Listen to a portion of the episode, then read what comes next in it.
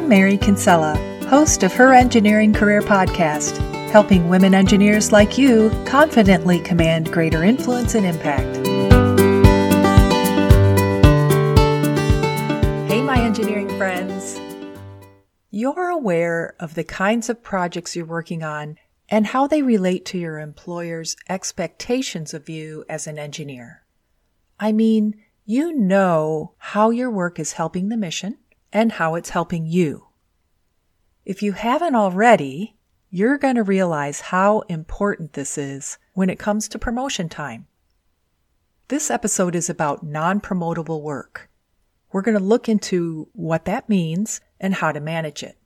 How to manage it with respect to your workload and your career progression. This is episode 80.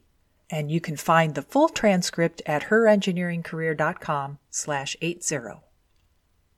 You've been focused on doing great work, meeting your deadlines, and getting along with people.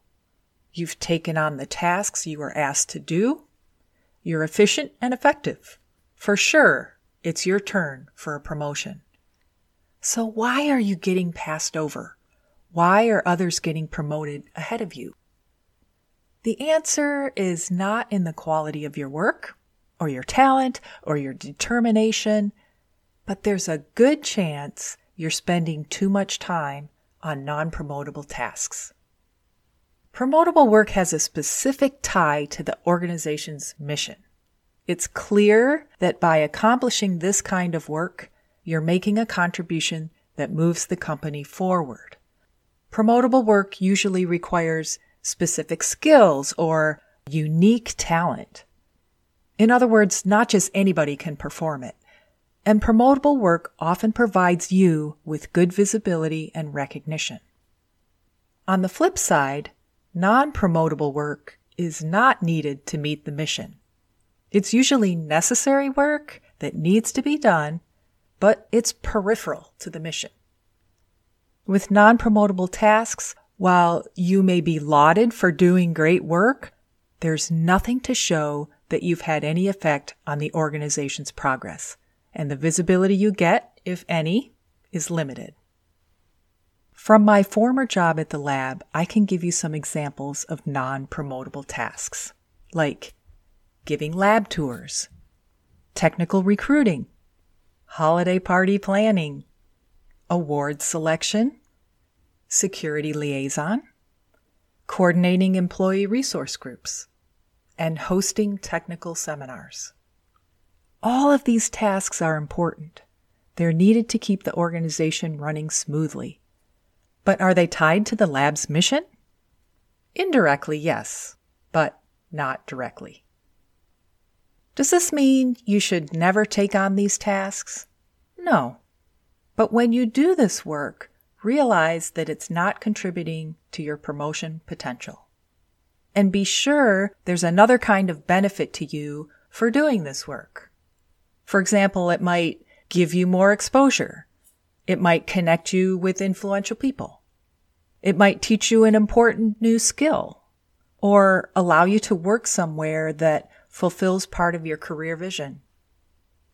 Doing non-promotable work just for fun or something different is not a good enough reason by itself. Doing non-promotable work because your boss asks you to is not a good enough reason by itself. This is the part you need to manage. Somehow women end up having a disproportionate amount of non-promotable work. Sometimes we're asked to do it more often than men are. Sometimes we're expected to do that kind of work. Sometimes we're not good at saying no, but you can manage this. Here are three key points. You can manage this by first, making sure your workload consists primarily of promotable tasks. Non-promotable tasks should not be a significant portion of your workload. Instead, your workload should be largely comprised of promotable tasks that get priority. Second, you can do this by not being fooled by the offer. Don't be fooled by the offer. You might not realize a task is non-promotable because you were specifically asked to do it by an influential person. Don't be fooled because someone sought you out as a good candidate. Don't assume it's a task that, if well done, will get you places. And third, you can manage this by saying no. If you can't see how a task serves the mission, your boss can't explain how it does, and it offers minimal benefit to you, there's 3 strikes. Say no to the task. Or going back to number 1, if you're already devoting significant time to a non-promotable task, don't take on another one. Early in your career, it's sometimes more important to just do the tasks you're asked to do, to learn from the assignment, and not question it. But once you have a good foundation in your engineering career, it's more important that you balance your own workload. Ensure the work you do aligns with your vision and gets you to your goals. I love seeing my clients evolve to owning their workloads and taking charge of their engineering careers. You can sign up for a strategy session with me, and we'll work on an approach to that transition. Go to herengineeringcareer.com and click on Book a Strategy Session. In the meantime, take a quick assessment of your engineering work and make sure it's not overloaded with non-promotable work.